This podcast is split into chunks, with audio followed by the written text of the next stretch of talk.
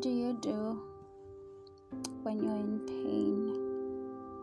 What do you do when your mistakes glare at you, probably threatening to swallow you alive? What do you do when the pain is so deep for you to handle? I don't know what you do. And for me, I also don't know what to do.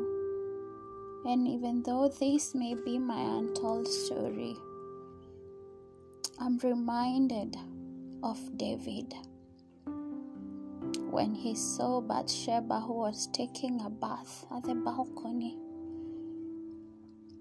And David laid with her and, and they had a child. But unfortunately, that was not the end of David's sin. He went ahead and killed Uriah because he was not ready to own up his mistakes. And eventually, after Uriah's death, he took Bathsheba and had her as a wife. And the prophet came in and explained to David what he had done. And unfortunately, as God would have it, had their child very sick. And David fasted and prayed and asked the Lord, if only you would take away this pain, if only you would heal the child. But unfortunately, the child died. But on the day that the child died, David woke up and he said, I will not weep anymore. If the child is dead, I will not cry anymore because it is a done deal. Yet, what a faithful God that after this season, God blessed them and gave them a child by the name Solomon, who later became a heir of David's throne.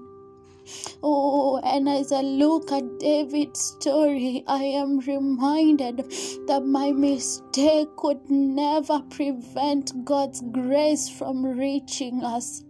That our pain is not enough yet until God has dealt with us. Yet, after He has dealt with us, He is faithful to restore. He is faithful to give us so much more than we could ever ask think or imagine.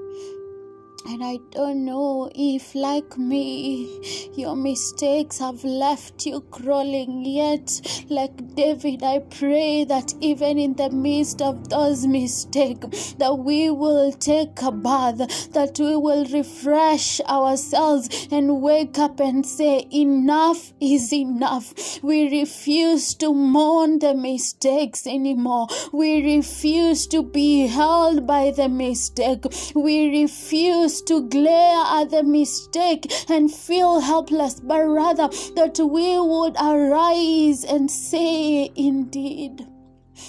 God will still restore us and say that we cannot undo the mistake, but we can look unto the heavens and see the God who uses our mistake for His glory.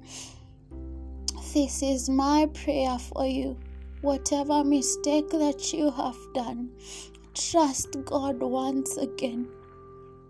Trust Him to revive, to restore, to renew. Trust Him once again. It's never too late. Trust Him.